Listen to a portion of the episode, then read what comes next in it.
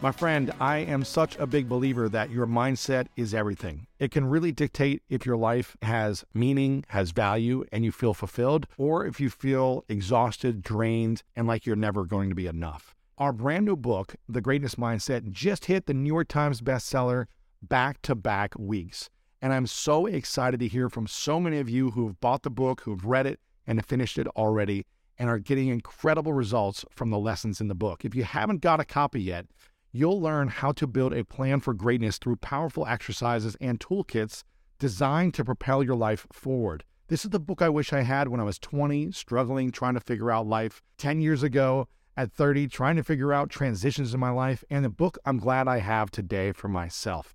Make sure to get a copy at lewishowes.com slash 2023 mindset to get your copy today. Again, lewishowes.com slash 2023 mindset to get a copy today. Also, the book is on Audible now, so you can get it on audiobook as well. And don't forget to follow the show so you never miss an episode.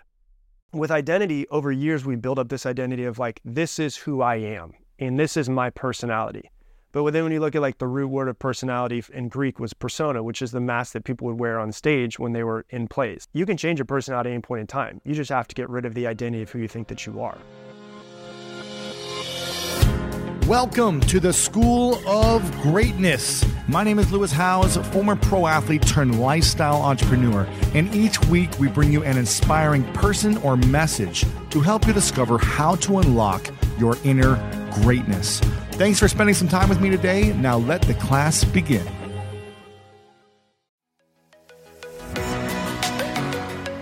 We've all been there. You have a question about your credit card, you call the number for help and can't get a hold of anyone if you only had a Discover card. With 24 7 US based live customer service from Discover, everyone has the option to talk to a real person anytime, day or night. Yep, you heard that right. A real person. Get the customer service you deserve with Discover. Limitations apply. See terms at discover.com slash credit card. Looking to step up your Mother's Day flowers? The Home Depot has an idea. Let Mom's Green Thumb do some digging with colorful flowers, pots, and premium soils to bring out the most in her patios, walkways, and gardens. Right now, get Vigoro potting soil just $8.97 for strong, healthy, vibrant plants, indoors and outside. Shop our wide selection online and pick up your order in store and give Mom the gift of a beautiful garden. Get Vigoro potting soil just $8.97 at the Home Depot. How doers get more done. See homedepot.com slash delivery for details. I won't let my active psoriatic arthritis joint symptoms define me. Emerge as you. Tremfya guselkumab is proven to significantly reduce joint pain, stiffness, and swelling in adults with active psoriatic arthritis. Some patients even reported less fatigue as assessed by survey one week prior. Results may vary. Tremfya is taken by injection six times a year after two starter doses at week zero and four. Serious allergic reactions may occur. Tremfya may increase your risk of infections and lower your ability to fight them. Before treatment, your doctor should check you for infections and tuberculosis. Tell your doctor if you have an infection or symptoms of infection, including fever, sweats, chills, muscle aches, or cough. Tell your doctor if you had a vaccine or plan to. Emerge as you. Learn more about Tremfya, including important safety information, at tremfya.com or call 1 877 578 3527. See our ad in Food and Wine magazine. For patients prescribed Tremfya, cost support may be available.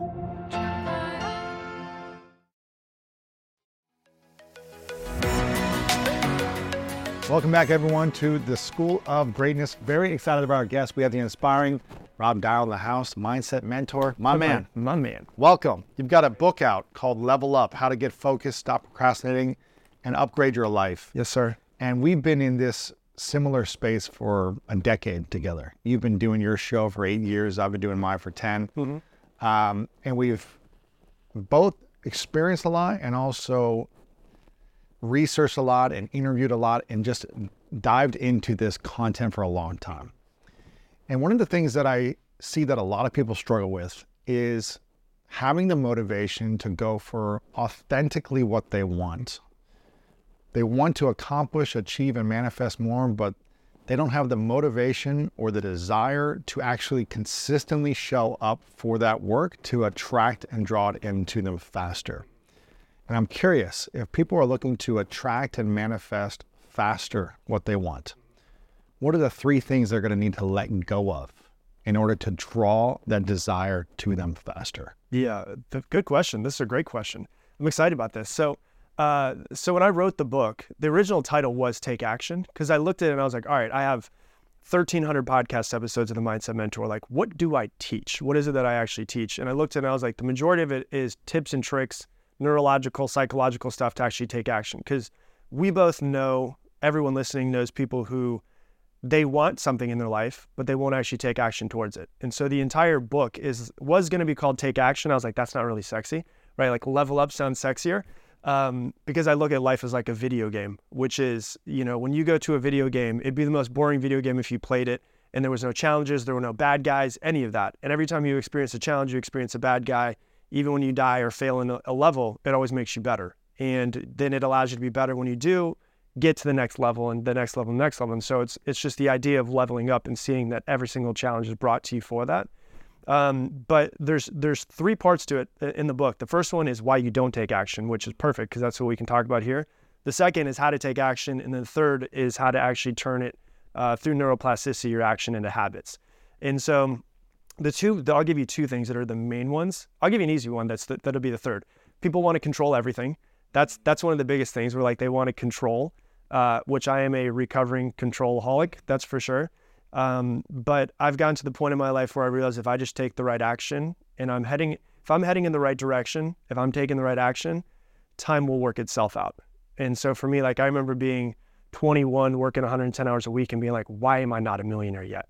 And then I realized now that I'm 37, it was like time just has to catch up. You know, it's like we think so much in the short term and it's more of like if you think over a decade or two decades, it all works itself out eventually. And so I think control is a big piece. But the, there's two parts in the book that are, are two things that are in, in part one. Uh, number one is people's identity of themselves and who they think they are yep. is a real big piece. Um, and then the second piece is the fears that they have. And so when you look at like identity, um, identity is a big piece because we are, it's interesting. We're like brought into this world and we're these perfect beings that are just have no identity we don't know a name. We don't know what we're supposed to do. And what I always say is that people are not really, children are not socialized. We're kind of domesticated. So we, so we fit in and we do exactly what we're supposed to do. And in turn, the average child is reprimanded eight times more than they're praised, which means the average child thinks, I don't know what I'm doing subconsciously, or I'm not good enough subconsciously, eight times more than they think I'm good, I know what I'm doing. I think that turns into a lot of self love problems that people have.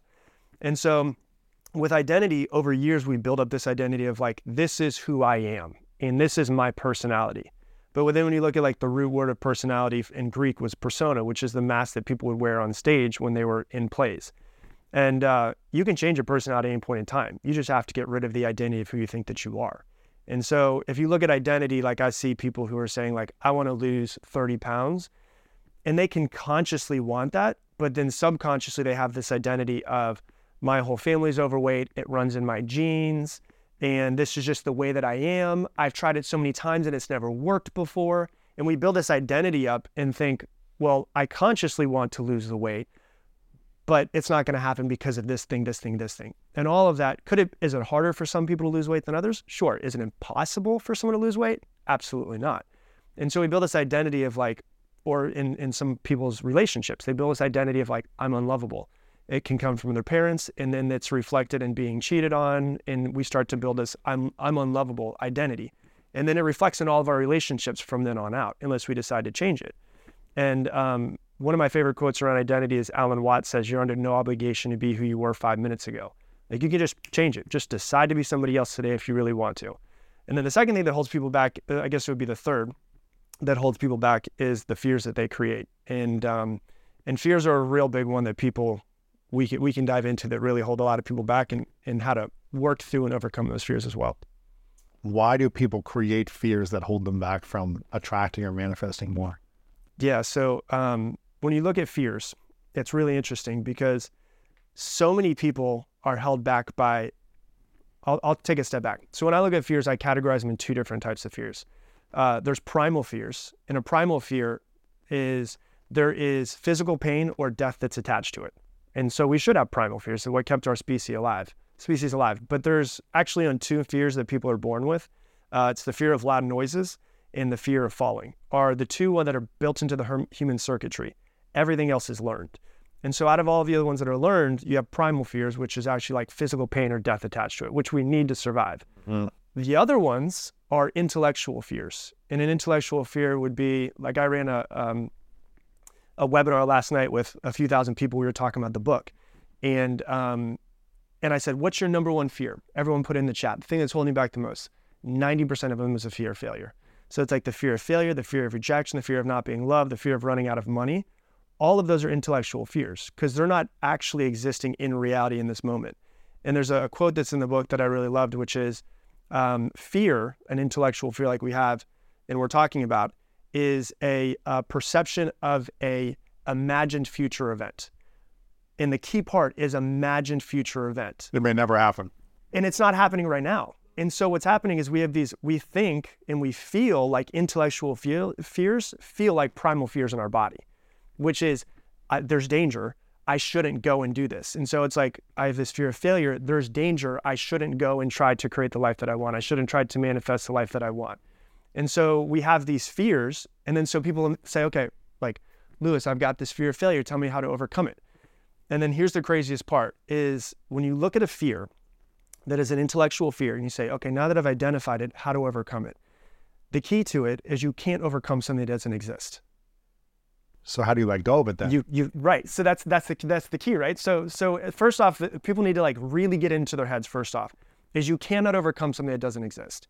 You are creating in your mind the boogeyman, and all day you are fighting the boogeyman. But it, the boogeyman doesn't exist in the first place, and that's your fear of failure, the fear of rejection, the fear of not being good enough, not smart enough, not pretty enough to have the success that you want, the imposter syndrome. All of those are just figments of our imagination, and we're fighting them all day long, and they don't actually truly exist. And so what it comes down to is, okay, I can't overcome it, but it still kind of lives inside of me from my childhood, right? And so what I've been teaching people is it's not about overcoming the parts of you that exist, it's about integrating the parts of you that exist. And so it's like you can have the fear of failure. Like I, I'm afraid of failing all the time. And I screw up all of the time, right? And that's just the way that it goes. But it drives me to create better content. It drives me to create better stuff. And so the way I like to look at the fears that you do have that are intellectual fears is they are tools for your tool belt where it's like, okay, I have this fear of failure. I feel it inside of my body, which is usually where you feel it first. You don't notice the fear in your brain. It's usually like, I feel kind of anxious right now. And so you notice the fear inside of your body. And it's like, what am I afraid of right now? I'm afraid of failing. Okay. I notice it. I'm not trying to get rid of it because you can't get rid of parts of you. You know, if you look at like internal family systems, it's a, a, a version of therapy. It's the different parts of you. And so I can say, okay, this part of me is afraid of failing.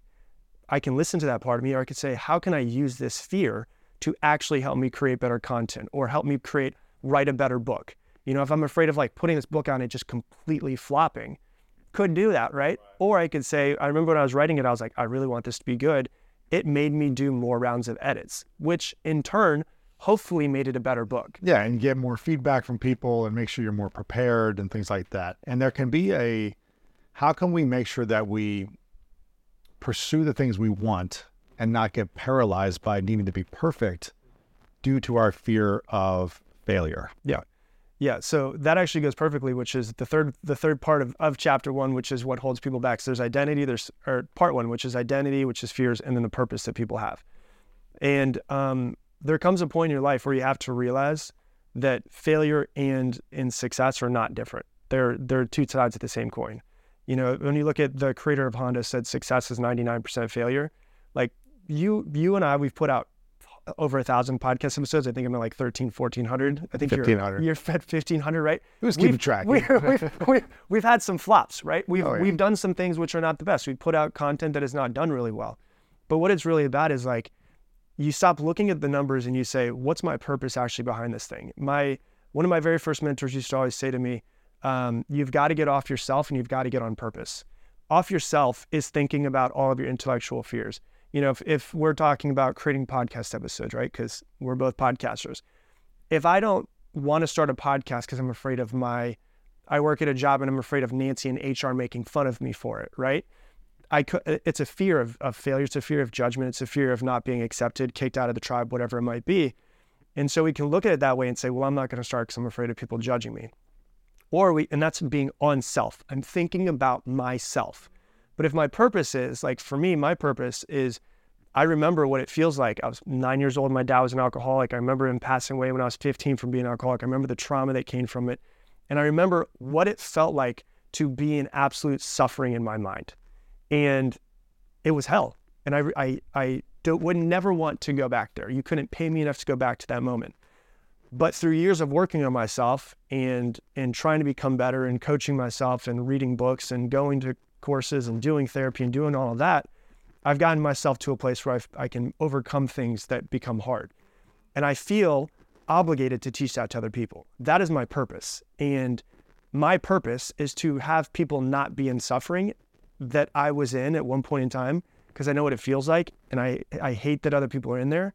And so I don't care what anyone else thinks about me because my purpose is so strong that it doesn't matter if somebody says, this podcast sucks. If it doesn't matter when I get a one star review that people are like, I love his content, but I hate that he cusses. And I'm like, but that's authentically me. Right. And so it sounds like when, when people get in alignment with their purpose, it doesn't matter what fears they might have, or it doesn't matter what people, what they're afraid of people saying them, because when you're truly on purpose, you're willing to risk making a fool of yourself, being judged for failing because you care more about the purpose than that fear. For sure. 100%. I care I care more about what and what's interesting about is like the fear that we have of oh I'm going to be judged if I put this out there if I do this thing. There's such a small amount of people that judge you or that will be there's such a small amount of haters in the world and there's such a huge amount of people who will actually say this is amazing, this is great. And so we we think there's going to be way more haters than there actually are. There's such a small amount of haters, and there's so much. There's a, a large amount of lovers that are out there in the world, and a lot of people just don't start the thing that they really truly want to because they're afraid of just that one person that could possibly say something to them. That's them. true. something something I think about a lot, and this has helped me overcome any insecurity about putting something out or launching something or the fear of failure is really thinking about my future self and saying, would my future self be proud that I didn't take the shot or more proud that I actually did take the shot. I failed. I learned something from it, and it led to something even better after that failure or that loss. And I don't think our future selves will ever think, I'm proud of you for not taking a chance. No. I'm proud of you for having a dream and not going for it. I'm for proud of you for, small. for playing small and for shying away because you were afraid of what a few people might think or say about you. I'm proud of you. Way to go. I don't think well, our future self would ever say that. I don't think our you know, uh, a mentors would ever say, you know what, it was a good thing that you didn't go for it. You didn't give it a try. Does it? It doesn't matter if we succeed or win at everything we do, but it's the effort of doing it. I think is where we gain pride in ourselves. So I think that's really cool. Well, that's I think that's I also think where confidence comes from. Like a lot of people will ask, like, how do I? A lot of people ask, how do I get confident? Right? How do I build confidence in myself? And they think I have to go do something and I have to succeed that's not necessarily the truth. Sometimes I think a lot of our confidence comes from feeling fear, doing it anyways, maybe not having the results that we actually wanted to, but in turn, looked at it and said, I'm really proud that I showed up for myself. Yes. And that builds confidence in you. Huge time. Yeah. When you show up for you, that's big. But a lot of people don't know what their purpose is, or they feel like they have too many ideas, too many passions, and they don't know which direction to go. So, what have you discovered about how to discover or find your purpose at this stage of life? Yeah. And is there a formula you teach people? Yeah. So there's there's a couple different things. The the thing that I hear more than anything else is that most people don't know what their passions are, and they don't know what their purpose is. Uh, more than I hear that I have too many of them. I, I heard a couple of that last night when I was when I was live, and some people said that they they did have too many things that they could do, but majority of people are like, I don't know what my passion is. I don't know what my purpose is. And then I ask them, I'm like, well, how often do you do something new? And they're like, not very often. And I was like, so so here's the, the key to it is it's okay right now if someone's listening not to know what their purpose is. It's okay to not know what their passion is, but it is not okay to not wake up every single day and not be in constant pursuit to find what that passion is if you don't know what it is. And so if it's and that if, takes trying new things. Of course. You have to try a ton of new things. Like for instance, and my ruling wife, out things you don't like. Yeah, exactly. And and try things and be like, "Oop, that didn't work. I don't like that at all." Like, you know, for and, and the other thing that's that's important to know about passion and, and purpose is that your passion doesn't have to be your paycheck. Like you can look at people and see like I'm lucky enough, you're lucky enough that we're so passionate about this and we happen to be paid from it. That's amazing. Like that's by the grace of God, the best thing that's ever happened to me, right? But there's other things where it's like some people are like, I really enjoy riding horses. And how do I make money off of horses? How do I make them my passion? I was like, you don't necessarily have to make money off of it, but maybe you start going, well, you know what I would like to do? I like to take my horses and I like to teach people that are in the inner city how to ride horses, or I like to teach people who have um, have uh, maybe psychological symptoms and they have anxiety or bipolar, and, and I've learned that horses end up calming them down in some sort of way. And you decide that you want to help them. It doesn't mean you have to make money off of it, but I always say if you found something that you love so much, why don't you try to spend as much of your time doing it? And so if it is this horses thing, and maybe you make like five grand a year of horses, or maybe it costs you more money, can you have a job that you at least somewhat enjoy, not hate, but you somewhat enjoy, but it gives you enough free time to do the thing that you actually makes you feel alive. And so people always say like, well, how do I find those things? I think my personal belief is I think that that God, the universe, speaks to you through energy of the energy that we feel doing something. Like when I get done with this podcast, I am going to 100% have more energy than when we first started the podcast because this is what actually makes me feel alive. Like I feel the most alive doing this. Yeah. And so I think a lot of people need to think like, where's the most energy for me?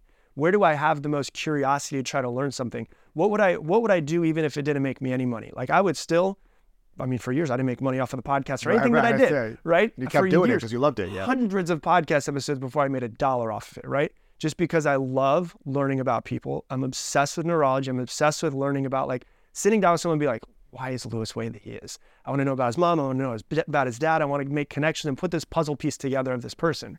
And so it's like it gives me energy to meet people and find out what's going on and where they come from and how they became that. Yeah, I I was interviewing um, someone yesterday. Uh, her name was Jenna Zoe, and she had a curiosity and a love for this thing called human design, Yeah. which is about understanding kind of your your not personality type, but your energy type. Right. Based off of when you were born and and Exactly. that- yeah. And she was she had another business or she was working in the food industry, creating something around food, and it wasn't really succeeding. But she loved doing this other thing on the side for years, like reading people's charts and like really helping them identify their energy type and making sure are you in alignment with what you should be doing and just supporting them in that that creation of life. And she did that for years and you know, she didn't make any money for a long time. Then she made a little bit of money, but she enjoyed it so much that eventually she's like, why don't I just try doing more of this and see if I can make money? After five, six, seven years, and eventually started making money, then said, you know what? Okay, now I'm going to go all in on this. So it doesn't have to be all in right away, or you don't have to monetize something you enjoy right away. Maybe if the timing will come later, like it did with you in some ways as well. And maybe if you lean into the curiosity and just keep doing that on the side or on the weekends with your horses, eventually you could make money. Maybe you can, maybe you can. But finding the time to, to dive into things that you love more, I think is always going to help You you. know what I found that kind of goes with that too that's important is that people want to start something and they think they should be like making a bunch of money in three months. I found that for the majority of people who I met that have become like something like big and they've been able to do something very successful, it takes at least five years. Five to seven is pretty average before it like really starts to take off. I don't know if it's like the universe testing us to be like, do you actually want this? Right, Because you better keep on this path. But I think the path of mastery is something that I like really love. Like I have my first tattoo is the Roman numeral for 10,000 because I love the 10,000 hour rule. It's on my wrist right here, so I see it every single day. And um, I just love the idea of mastering something. And I think that if we just we find something that we're kind of interested in, that seems interesting, that seems fun, and we start putting energy into it, we start getting better at it. It's like Tony Robbins always says, progress equals happiness. When you feel like you're progressing towards something, not making money, but just progressing towards something, it makes you feel good and you want to keep doing it. Right. And you fast forward five years or seven years, and you've become one of the masters of that thing. That's usually when people can write a book about something, they can start a podcast, they can grow a following on it, and that's usually where they can start to monetize. Yeah, you got to have some type of skill set or some type of mastery. Maybe you're not the master, but you've mastered a part of it.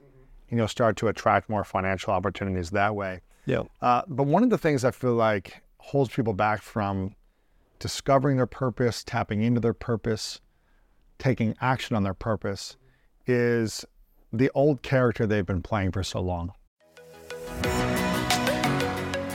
One of my favorite parts about my job is that I get the opportunity to travel a lot. And in fact, I'm recording this right now while I'm in Mexico. And actually, I was thinking about something that I wanted to share because I get a lot of questions from so many people about different side hustle ideas. So here's one for those of you out there that are on the go a lot like I am or traveling a lot. When you're staying in your Airbnb on your trips, have you ever thought about how you could be making extra money by hosting through Airbnb while your home is vacant? If you're interested in an extra stream of income, Airbnb hosting is an easy place to start, and it's like giving your home some company while you're away. Your home might be worth more than you think. Find out how much at airbnb.com/slash host.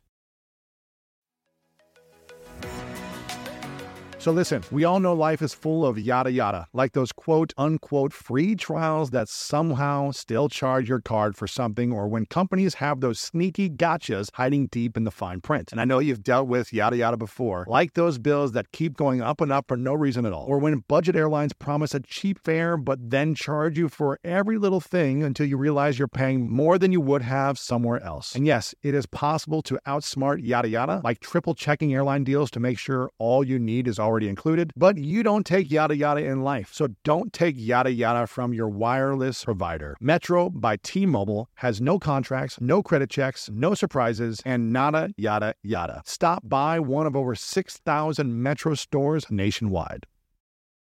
I won't let my active psoriatic arthritis joint symptoms define me. Emerge as you. Tremfya guselkumab is proven to significantly reduce joint pain, stiffness, and swelling in adults with active psoriatic arthritis. Some patients even reported less fatigue as assessed by survey one week prior. Results may vary. Tremfya is taken by injection six times a year after two starter doses at week 0 and 4. Serious allergic reactions may occur. Tremfya may increase your risk of infections and lower your ability to fight them. Before treatment, your doctor should check you for infections and tuberculosis. Tell your doctor if you have an infection or symptoms of infection, including fever, sweats, chills, muscle aches, or cough. Tell your doctor if you had a vaccine or plan to. Emerge as you. Learn more about Tremfya, including important safety information, at tremfya.com or call 1 877 578 3527. See our ad in Food and Wine magazine. For patients prescribed Tremfya, cost support may be available.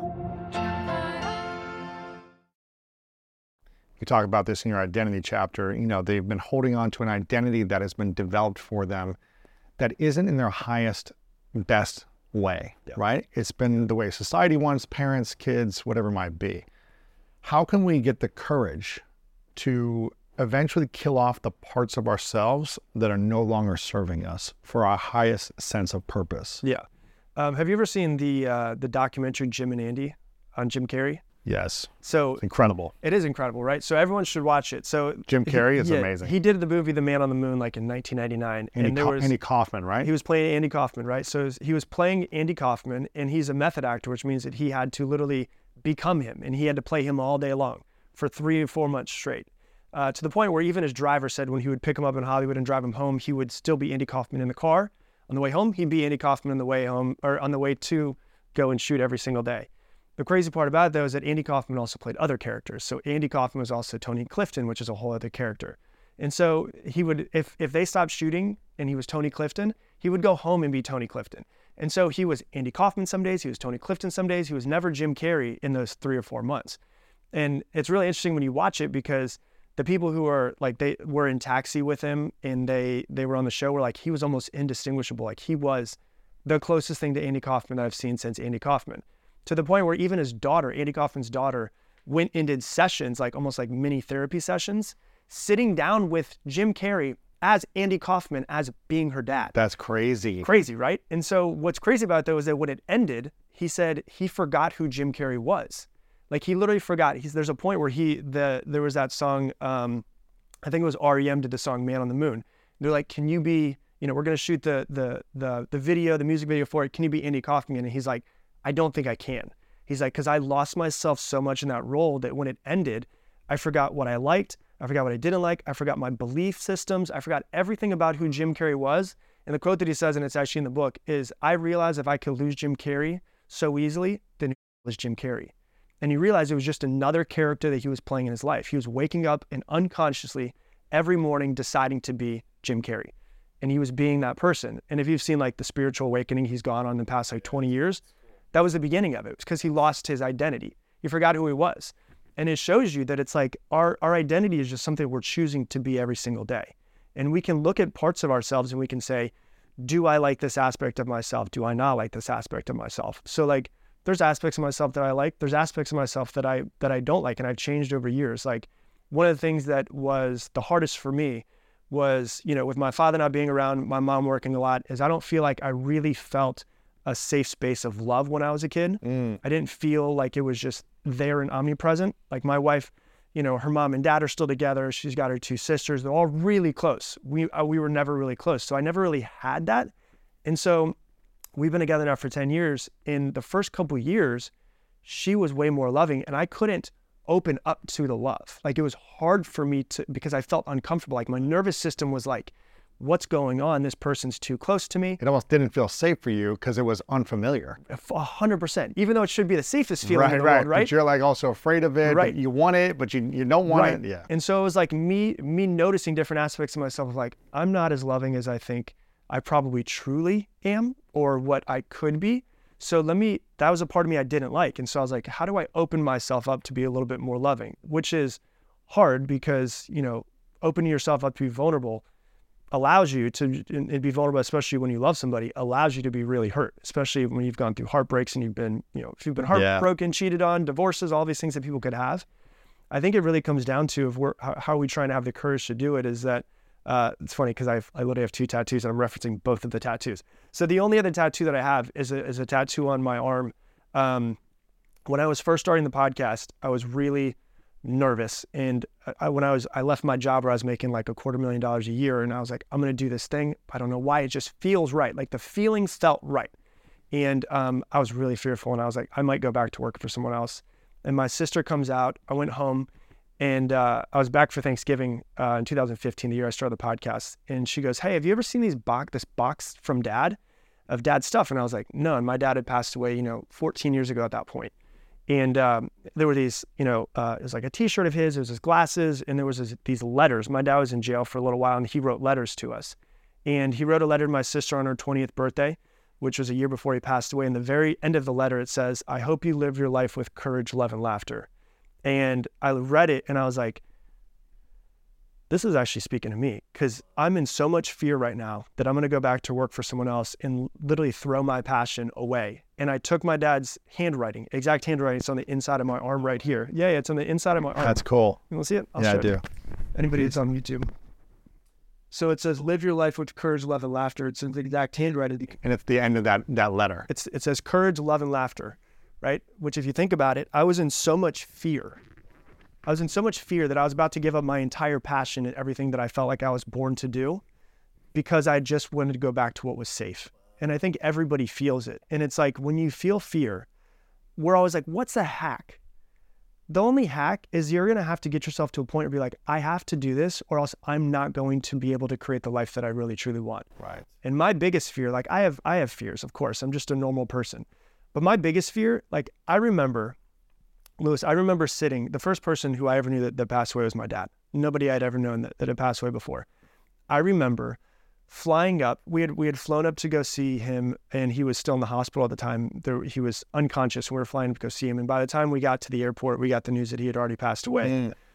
So I went up there to go see somebody, ended up being going there for a funeral, and so we were in this tiny little room, and we were viewing it, the casket, and he was in the casket, and we were on this this this sofa that was right there, and it was my myself, my grandmother, which was his mom, my mom, my sister. The four of us are just sitting there, and I was looking at him, and my dad was a dreamer, and he was an amazing person, but he had a lot of demons that that that he had in his life. His father killed himself, and he walked in the room and saw it right after it happened.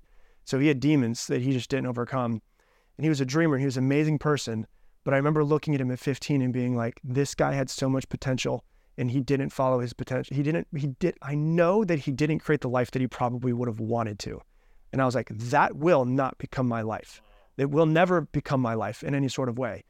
And so, can I feel fear? Of course, I can feel fear. But at some point, you've got to decide am I going to live a life that's full of fear or am I going to start being more courageous and live a life that's courageous? Because we all have a choice and we could go one way or we could go the other. But really, what it comes down to is like I I I know I'll be ridiculed for putting stuff out there. I know that people are gonna bash different things that I put out there, but it's more for me of like what feels right in my heart is what I'm going to follow. And I think that's what people should think of is like, where do I have energy? What some people are like, i am 45 years old. I've been in this job. I, I went to college for this. I'm like, you could live to, you know, 90 years old. You're halfway through your life and you're going to live the rest of the 45 years doing something that you don't want simply because you went down the wrong path for a little while. Yeah. And so I think you get, you just got to get to a point where you realize there's going to be fear that's omnipresent. It's always going to be there. It's just the way that we are as humans. You've just got to be courageous at some point in time. Yeah. And you talk about your life won't change unless your identity changes. Yeah. And there's a great quote from um, Dr. Joe Dispenza that says, your personality is your personal reality. And some people don't like to hear that because they don't want to change their personality. Yeah. And it doesn't mean you're bad or wrong or good or right. It just means what do you want to create in your life? And if you want to have a better feeling and better experience and better life, if you want to manifest and attract more, you're going to have to think about your identity and your personality because that is creating the reality around you. For sure. It's it's either drawing things into you in a positive way or a negative way. Mm-hmm. You're you're either magnetizing more bad things or you're magnetizing more good things. Yeah. Based on the choices you make around this. So how do we how do we identify what our identity is, what's working and what's not working for us, and how do we start to change our identity to manifest? Yeah, it's interesting. Uh, so I, I love talking about manifestation first off. So I love that you're bringing it back up because I, I didn't talk about manifestation the first part when you asked it. But as far as manifestation goes, I remember hearing about the law of attraction like 2007, 2000, 2007, 2008 when The Secret came out. Mm-hmm. And I remember sitting there and being like, all right, so you're telling me that if I just say money's coming into me, money's just going to come into me? Like that sounds like BS. And I was at USF in college at the time and I was like, there's no parking at USF. I was like, you know what I'm going to do? I'm going to manifest a parking spot. And so the whole way is like a 25 minute drive. I was like, I'm going to get a park spot. I'm going to get a park spot. I'm going to get a park spot. It's going to be right up front. And I literally pull in and someone's pulling out of the very front. I'm like, that's a fluke. There's no way, right? That's not, that, there's no way. Yeah, it's yeah. definitely a coincidence, right? And, um, and what I've come to find is like, people are always like, here's the steps to manifestation. The way that I think of, of and I'll, I'll, give you an example of manifestation. I've told you this story. Is I was in uh, I was in Rome in uh, September, and Lauren, my wife, was were sitting there, and she's like, "So, the podcast has become this big thing. Like it's blown up. What are you gonna do? Like, what's it gonna become?" And I was like, "You know what? I think I want to sign with like a a, a bigger company." And um, she's like, "So what? What do you want to do? Do you want to go with like Spotify?" And I was like, "Well, Spotify is great, but the problem is I have to be Spotify exclusive." She's like, "So what do you want?" And I was like, I'll tell you what I want. I want to sign with SiriusXM. And that's the company I think I'm going to. And I know Lewis just signed with SiriusXM. And I know that um, I know that they're they're kind of going into a little bit of the personal development space. I want to sign uh, with SiriusXM. And she's like, cool, what would that look like? I was like, I don't know, but I trust it's going to happen. And I didn't talk to you. Like we had not, you know, like happy birthday, whatever it was, text messages. You text me 12 hours later, Lewis, 12 hours later after I said, I want to get into a conversation with SiriusXM, and you're like, hey, uh, are you in a contract right now? SiriusXM wants to have a conversation. And I was like, Lauren, look at my phone. Wow. But I think the, the key the key part of manifestation is not like, I'm going to sit around and money is going to fly from all areas of the universe or any of that stuff. I think it's about alignment. Like so many people are out of alignment with what they truly want to do. The way that I see life is pretty simple is – I think if we were to put it into like an analogy, we basically have this life path, this this river, right? Just imagine there's a river, and um, it's going to take us from one place to another, and that's the journey of life in some sort of way. And I think most people what what they're doing is they're putting boulders in that water, and boulders are are limiting beliefs, it's fears, it's going down a life path and deciding to stay somewhere where they don't want to be, it's staying with someone that they don't want to be with. And if you've ever seen a river, a river flows beautifully. And usually people don't drown in rivers that are just flowing. Usually where people drown is when they're in rivers where there's a ton of white water and there's all of these boulders in your water. And that's when it really starts to move fast. So you, you can drown in the white water. And so I think is when you start to find like this place of alignment, it's like the gentle flowing water and then things start coming to you. And so it's like for me, the amount of things that just like kind of happen, you probably had this happen too. Yeah. Like opportunities that come to you that are like, I've been wanting this for a while and it came to me better and faster than I thought it was going to. And I think it comes down to like, are people actually in alignment with what they truly want to do? Because I, I believe personally that that all humans are here to create in some sort of way. doesn't mean they have to create a podcast or create a social media. It could be, you know, create art. It could be that they just create music and it flows out of them. But so many people are creatively constipated where they just hold it all in because they might have been ridiculed at some point in time as a child. They might have, uh, they're afraid of being judged in some sort of way. And I think that every person needs to kind of find like, what's your river? What's, what's the one thing that you can do that's that that is you because you, you, don't want to be everybody else but like what's the one thing you can do that's completely you that feels the most authentic to you and i think that when you find that and you start actually speaking for what it is that you want it becomes really powerful and so there's a um, like i really believe and i love that when, when i was at your event you had a huge thing that said i am and i i love i am because if you look at like i'm not i'm not religious in any sort of way i believe i, I read the Bible and I read, you know, the Bhagavad Gita. Jay got me to read the Bhagavad Gita like in 2017. So I read that, and there's a lot of things that I associate with it. And um, one of the things that when you look at the Bible, like the only time when when God actually comes and says God's name is says, "I am that I am," and and you look at it and it's like, "I am" is the only time that somebody that God comes in and speaks God's name. And so I think that when we say I am, we are tapping into like that infinite potential that that is inside of us. But too often, what we're not saying, we're not saying I am, we're saying I am not, or saying I can't. And we're literally closing the door of all of the opportunity that we could attract into our life. And so when we say, like, I am going to be one of the best XYZ in the world, I am going to be the best possible father that I can be, I am, you know, if, if someone's afraid of, oh, I'm going to screw my children up, I am going to be one of uh, one of the most successful businesswomen and one of the best mothers that I could possibly be. And it literally, I think that the point of attracting things can seem corny, but I think that what happens is when you start to say I am and actually pull it in and you fully believe, like I, when I believe something, I try to imagine all 40 trillion of my cells saying, yes, we're on board. We're going to go get this thing. And so when you look at like the potential of a human being that you, that you have, right? I think that if I'm remembering the math correctly, there's 40 trillion cells in your body. Every cell has about 1.4 volts inside of it which you, if you do the math, that's 70 trillion cells or 70 trillion volts inside of a human body. The most powerful of energy. Of energy. Potential energy is the key part, right? Is potential energy. So that's 70 trillion volts inside of a human body.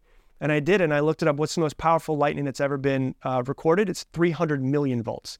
And when you do the math, 70 trillion divided by 300 million, that means that potential energy inside of a human body, 233,333 times more powerful than a lightning bolt. So if we could take, in my mind, if I could take all of the potential energy in me and say, I'm going to get this thing, and there is no other reality where it exists where I don't get this thing, that's where I kind of like the universe starts to get out of your way and say, okay, here's what you want. Right, right. But I think I think you got to start with the the command, which is I am yeah.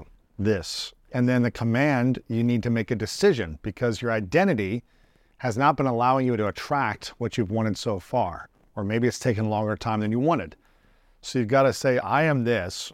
You've got to make that command. And then you have to make a decision of which actions you're going to start taking differently to support this new commitment. Really, this new commitment of identity, of personality that you want to step in. Yeah. And and how often do people say I am? And then the next thing that follows it is not powerful. Right? Where it's like, oh, I am uh I not I am smart shy. enough. I'm not, Not- smart enough. not good enough, not pretty enough. I'm not enough. lovable. Yeah. And th- that's the majority of people are always saying I am, and it usually follows what they don't want. Yes. And so I think with with changing the identity is I am and switch it to the thing that you want. And there might be like a BS meter of like, ah, but am I? And you've got to start to actually physically believe it into yourself. I was not confident before I started in sales years ago. I was very shy. I'm still really an introvert. As you start doing these hard things, you start overcoming things, doing things you didn't want to do, you start becoming more confident in yourself. And as you become more confident in yourself, you can start to speak into reality things that you want more of. And I think that's the important part of manifestation is people can say, oh, there's all of these different things that you can do to manifest. But I really think it comes down to like, can you get your brain and your body on board to say, this is what I'm going to be doing? And if it's on alignment into the life path you're supposed to be on and what feels right inside of you, I think that's where people just naturally start attracting things. What if someone has a story from their past, from their history, from their family, from their lack that keeps them playing small? How do they change the story so that they're not lying to themselves, but they're empowering themselves with their story? Yeah. Well, then it comes down to like affirmations, right? Affirmations I used to think were super corny as well. I'm like, all right, I'm just going to talk to myself and, and I'm going to believe this. Um, because a lot of times people are like, okay, I'm I'm broke. I don't have any money. I want to attract money. I want to to be somebody who has money. And so they're like, I'm going to create an affirmation around money. And they sit there and they're like, money is flowing from all areas of the universe into my bank account immediately, right? And then and then you get you get done and you're like your BS meter's like, no, it's not. Dude, you're broke. You got negative $12 in your account, right? And there's the BS meter. And so I, when I take affirmations, I say there's three parts that someone has to have. Number one is they got to be true. Number one, number two, it's got to be present tense. And number three, it's got to be empowered. I won't let my active psoriatic arthritis joint symptoms define me. Emerge as you. Tremfya guselkumab is proven to significantly reduce joint pain, stiffness, and swelling in adults with active psoriatic arthritis. Some patients even reported less fatigue as assessed by survey one week prior. Results may vary. Tremfya is taken by injection six times a year after two starter doses at week zero and four. Serious allergic reactions may occur. Tremfya may increase your risk of infections and lower your ability to fight them. Before treatment, your doctor should check you for infections and tuberculosis. Tell your doctor if you have an infection or symptoms of infection, including fever, sweats, chills, muscle aches, or cough. Tell your doctor if you had a vaccine or plan to. Emerge as you. Learn more about Tremfya, including important safety information, at tremfya.com or call 1 877 578 3527. See our ad in Food and Wine magazine. For patients prescribed Tremfya, cost support may be available. Want to connect with a family member who doesn't speak your language? Then check out the language learning program Rosetta Stone on desktop or as an app. Rosetta Stone is designed to immerse you in the language you're learning through an intuitive process. Plus, the True Accent feature even gives you feedback on your pronunciation. And with a lifetime membership, you have access to all 25 offered languages. Get started today. Visit rosettastone.com backslash pod50 to get 50% off your lifetime membership now. That's rosettastone.com backslash pod50 for 50% off. And so someone Give can me an example. If someone's broke and they want more money, Yeah. how can they create a story, a narrative, a script, or a story that will empower them to attract more? I am committed today to working my off to make more money. I am committed to taking the actions necessary to make more money in my bank account in the future. I am committed to uh, losing 40 pounds over the next 12 months. Even though I've never done it before, I'm going to change the person who I am to make sure that I do that. And so it's not about like sitting there and you know meditating and just imagining the money coming into your bank account. It's how can you make it true, present tense, and empowering. Today, I am committed to taking the action I need to in order to make more money in my bank. Today, I'm, I am committed to making the action I need to to make my children feel like I love them, to make them feel more love that I maybe haven't been giving them over the past couple years because I've been so busy working. right, right. And so it's it's literally about how can you make it true, empowering, and present tense. Because when it's when it's true, like you might not have money in your bank account right now, but I will take the action today to eventually bring more money into my bank account. Because usually money doesn't immediately come to you. Usually it's like a lagging indicator of how of the actions you've taken in the past. So today I'm going to take the actions that I, ne- I need to, knowing that the money will be coming to me at some point in time. What do you think causes people to stay in procrastination mode for long periods of time? What is that that reason they stay in procrastination? Yeah. So when I look at procrastinating, I remember I was talking with one of my one of my salespeople, and and we were talking about this lady, and he's like, "Well," I was like, "So what was her problem when you had the when you had the sales call?" And she he the problem he said was she she procrastinates too much, and I said, "That's not the problem." And what's the problem? And he's like, "What do you mean?" And I was like, "The problem is not procrastination. The problem is a symptom of a cause." Uh, It's and so it's like it's it's like for instance, it's the downstream effect of something else. Procrastination is is always almost always the downstream effect of identity or fear. And that's really what it comes down to is the reason why you're procrastinating is because you either don't think that you can do it or you're procrastinating because you or you're afraid of something else that's coming in the future. If i were to be able to like if we had a light switch on the side like a little switch on the side of our head and we could turn off like our amygdala of like in the thing that creates fears in our brain and we just say okay i have no fear i can just take action everybody would have the life that they want to. They wouldn't be nobody would procrastinate, right? And so it really comes down to that. That's the first thing is is the the fears and identity. And the other thing is the reason why somebody's doing something. And so like one of my things when I used to give a lot of talks, I used to love doing this, is I would say, you know, you go into a company and everyone makes like 40, 50, 75,000 dollars a year, 100,000 dollars a year. And I would sit in front of people and I would say, everybody here, what is the percent? This is very drastic. I know everybody who's listening, but this is very Yeah. drastic for you to be able to hear, right? I would say, hey, what's the percentage chance of you making a million dollars in the next 12 months? and everyone would be like zero percent, zero percent. I would say I would say legally too. Right, right, right. A million dollars legally, like not go sell drugs, but a million dollars legally in the next 12 months. And people would be like 0%, 0%, 1%, 2%. There'd always be like one person who really believes himself. They're like 5%. And I said, okay, let me change it up just a little bit. What's the percentage chance of you making a million dollars this year? And if you don't, everyone that you love dies. Mm. Everybody goes a thousand percent, a hundred percent, a hundred percent, a hundred percent. And I said, hold on then. The time frame didn't change. The goal didn't change. What changed is that you actually care. You actually have a why behind it.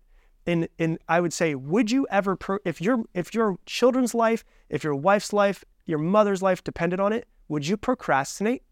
No, you wouldn't. You would just do what needs to be done because the fear of losing them is greater than the fear of being judged or the Right. fear of failure. Right. And so I think that procrastination is never the problem. It's always the downstream effect of something else, which is either they don't have a why that's strong enough, their identity is holding them back from thinking that they can't be a person that can achieve it, or they have too many fears that are just holding them back from Yeah, taking and I think you got to have the why that's strong enough is the is the main thing because you know whether it's a million dollars or a hundred thousand or whatever the number is, you know, do you first off do you want that thing bad enough and why do you want it? If it's the million dollars as the example, why do you need that, and why can't you be happy with where you're at or you know whatever it might be, and do you need that to impress people? Mm-hmm. Or is it because you have a greater purpose you want to use that money for, right? Because you want to build a company, you want to empower people, you want to donate it. So you have to understand why you want something and be clear that it's not just serving ego, but it's serving something greater than you. I think that's when the river opens up Yep. and it widens and all the boulders go away when you say, I want this thing for me, but also so I can serve or empower others. For sure.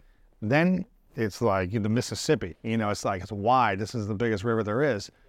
And, um, but when it's only for you, I feel like later down the line, you're going to hit a dam Of course you are. you might attract what you want, but then eventually get blocked up because it's all about you as opposed to about others, including you. Yeah. And you can you can make money when it's all about you. Yes. Many people do it. Doesn't mean you're to be happy. Right. That's usually the problem, right? Because you get to a point. I mean, how many, this is what, what I really think about all the time is that how many successful people, and it's so sad, get to being ridiculously successful and then commit suicide. Like there's, there's many that have done it. And so, you know, there could be mental health issues to that, but I think a lot of them think when I get to the top of the mountain, then I'll finally be happy. But it's it's always about like it's not the top of the mountain. It's not the the, the destination that's going to make you happy. It's about finding your happiness in the journey to get you to where you want to be. Yeah. And if someone's like, I want to make money for me, you can definitely do it. There's there's definitely people in this world that do that. But what I've found that was really surprising to me is that some of the most successful people I know are the most giving people I know. And it's almost as if God or the universe has been like, hey, I trust you because I've seen that you're a good steward of this money. You're a good steward of, of what I've been giving to you. I'm going to give you more of it. Like let, let, let's talk about money real quick because I I- that I think is important is mo- this is this is the way I like to give it as an analogy, right? Let's say you have a, a toy and you have two different children, right? You have child A and you give him like a red toy truck. And he's like, Red, I hate red. This is blue. Like, this is my favorite color is blue. And it's like trucks. I don't even like trucks. I like cars. And you're like, well, I don't have any other toy. And he's like, fine. And he goes and plays with it and he messes with it and he slams it into other toys and, and complains about how it's not the one that he wanted. And then when it's time to go eat, he lives his toys all over the place, right? Say that's child A. Child B might be the exact, blue might be the favorite color red red uh, um sorry blue might be the favorite color and they might like cars more than they like trucks right but you give it to him and he says thank you and he goes and plays with it and he plays with it nicely and he and when another kid comes up he shares oh can i play with your toy yeah here you go and the other kid was like the kid comes up he's like no this is my truck right he's like yeah you can play with it then when it becomes time to go to dinner they take their toys and they put them away if you had the option the next time you have a toy who would you give it to Right. you'd give it to the kid who took care of it right Who Was Now- grateful, appreciated it. shared it, took care of it, was a good steward of it. Now imagine we flip that and God is the one who has the toy. The toy is money and it's either your person A or your person B. Most people, when they get their paycheck, I was this person for years. I get my paycheck, be like, it's still not enough. It's not, it's not enough. And I'm literally from the moment I see my paycheck, bringing in negative energy towards money. And I'm like, it's still not enough. It's not as much as I want. I don't know if I could pay my bills with this. This is crap. And then what do I do? I share it with anybody? I don't give anybody any of that money and I hoard it. Do I take care of it? No, I, I complain about I don't have enough. I don't enjoy it. I don't share it. I waste it, I yeah. I waste it. I buy stupid stuff. And then you see on the other side someone who gets their paycheck, and this is a big thing that I changed in myself like seven years ago. Anytime that I would get a payment, because what's cool about you know building business online is you can get payments at random times. I would get a payment, and I realized that I was for the longest time child A. I would complain about not having enough money. I might the amount of times my my bank account was overdrafted over like I didn't even have I didn't even have zero dollars. I had negative dollars in my bank account many times in my life, you know. And I switched it to every time I started seeing a payment come in, I would go, I would close my eyes and I would say, and I'd see the person's name and I would say, John, thank you so much. God, thank you so much for bringing this into my life. I hope that I can make some sort of transformation. And I just wanted to bring that energy to it. And then I started changing to try to be more like child B, where then I started sharing it more. And I realized that the more that I share it, the more that I'm grateful for it, the more that I take care of it, the more that I learn about how to be smart with my money, the more I've been trusted with more. And I think that's the difference is that most people go on the path of child A, and I was there for a very long time. And I went to child B, which is I'm going to be grateful for whatever comes in. If I see a penny on the floor, I'm going to pick it up because if, if, if I can't be trusted with a little, I can't be trusted with a lot. I'm going to pick it up. I'm going to put it in my pocket. I'm going to say, thank you for giving me this universe. I appreciate it. I appreciate the small amounts. I appreciate the big amounts because I'm going to appreciate the small amounts, the big amounts. I'm going to share it whenever I can share it. And I'm going to try to be the best steward of my money that I can.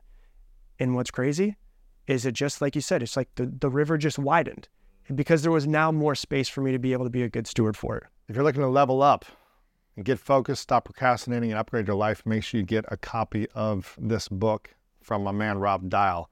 Um, you can get it, it's out right now. Make sure to grab a copy. Follow you on all of the places on social media at Rob Dial Jr., robdial.com. Also, uh, your podcast is one of the biggest personal development podcasts out there. Make sure you guys check out Mindset Mentor uh, podcast as well. And uh, what else can we do to support you today, man? That's it, man. I'm just here to serve. You know, if people want to, if people want to listen to the podcast, there's 1,300 episodes. If they want to read the book, they can read the book. There's, I'm all over the place. Wherever you like to consume content, I'm there. You can find me, and uh, and hopefully, I can serve people. It's a lot of great content, man. And you have so many great uh, chapters and exercises in here. So I want people to make sure to go through this, different prompts, different things like that to help them overcome the things that are keeping them from the life they want. So make sure you guys get this copy of Level Up. Couple final questions for you. This one's called the Three Truths. Imagine it's your last day on earth. You've accomplished and achieved everything you want, but it's time for you to go. You get to live as long as you want, but it's the last day. And for whatever reason, you've got to take all of your work with you. Every piece of content is gone. This book is gone. Everything you've ever done, the 1,300 episodes, gone. Um, and all you get to do is. I work so hard for all I this know, stuff. Right? it's all going to go eventually, anyways, you know. Right. but all you get to do is, is share is three lessons to the world, three things you know to be true from your existence. Um, and we don't have any other content of yours except for these three truths. What would you share with the world? Uh, the first one that comes into my mind is love is all that matters. I think that's all that really matters. It's I don't know how it works, but the the older I get, the more I start to learn it. I think that love is actually the only thing that matters. I used to think that it was success and money and all that stuff made me happy, but I've I've realized that what I was really searching for when I thought I wanted to be uh, stable and financially stable was emotional stable stability, which I think my wife has has helped me feel and bring to me and go, oh, this is what I've been searching for my whole life, right? Like I've I've wanted this. So I think I think love is all that matters. I think that that goes along with that as well is um, be kind to everyone that you meet because I think there's uh, there's so many people going through so many things. You know, like if you think about the guy that you were talking about that committed suicide, like he could what you had no idea, and you were just passing him. He seemed like he was okay and stuff. And when you see people like Robin Williams, who are like one of the lights of the world, commit suicide, it's like you never actually truly know what someone's going through.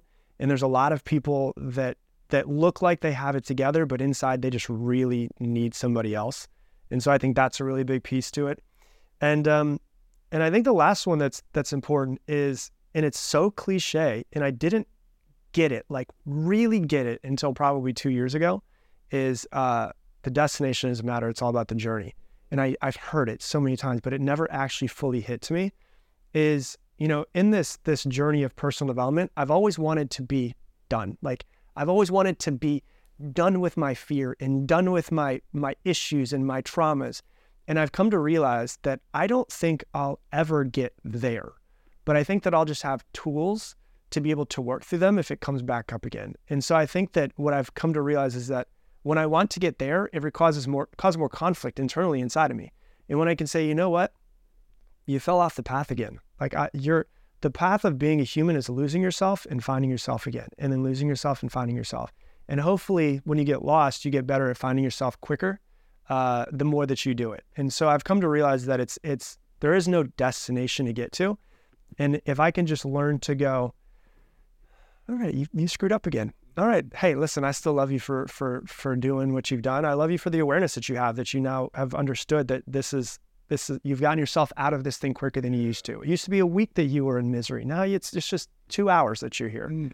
And I think it's just enjoying the journey and not uh, feeling like the destination is something that we need to be getting to. Powerful, man. Um, one final question for you. I want people to check out Level Up. Yes.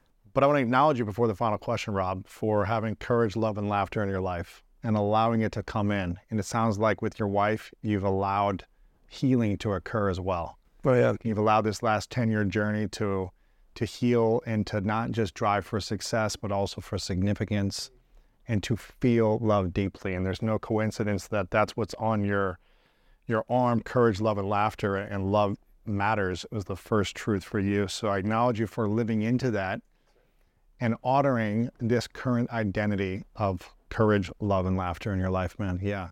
Final question What's your definition of greatness? You think I'd remember that you were going to ask these questions? Like, I've heard your podcast before and I completely forgot these were coming. Um,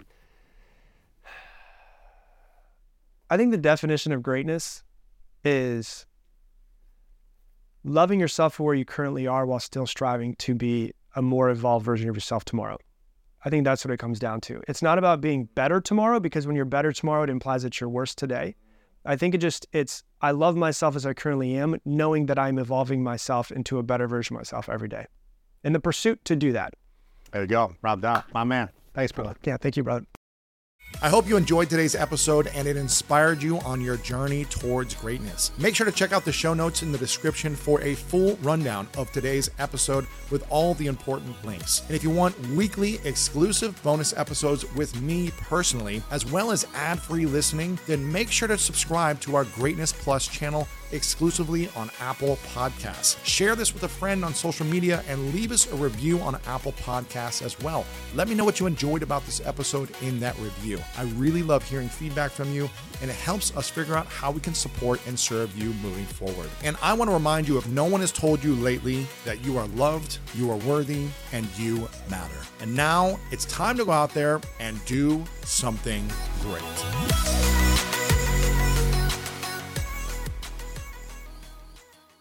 I won't let my active psoriatic arthritis joint symptoms define me. Emerge as you. Tremfya guselkumab is proven to significantly reduce joint pain, stiffness, and swelling in adults with active psoriatic arthritis. Some patients even reported less fatigue as assessed by survey one week prior. Results may vary. Tremfya is taken by injection six times a year after two starter doses at week 0 and 4. Serious allergic reactions may occur. Tremfya may increase your risk of infections and lower your ability to fight them. Before treatment, your doctor should check you for infections and tuberculosis. Tell your doctor if you have an infection or symptoms of infection, including fever, sweats, chills, muscle aches, or cough. Tell your doctor if you had a vaccine or plan to. Emerge as you. Learn more about Tremfya, including important safety information, at tremfya.com or call 1 877 578 3527. See our ad in Food and Wine magazine. For patients prescribed Tremfya, cost support may be available.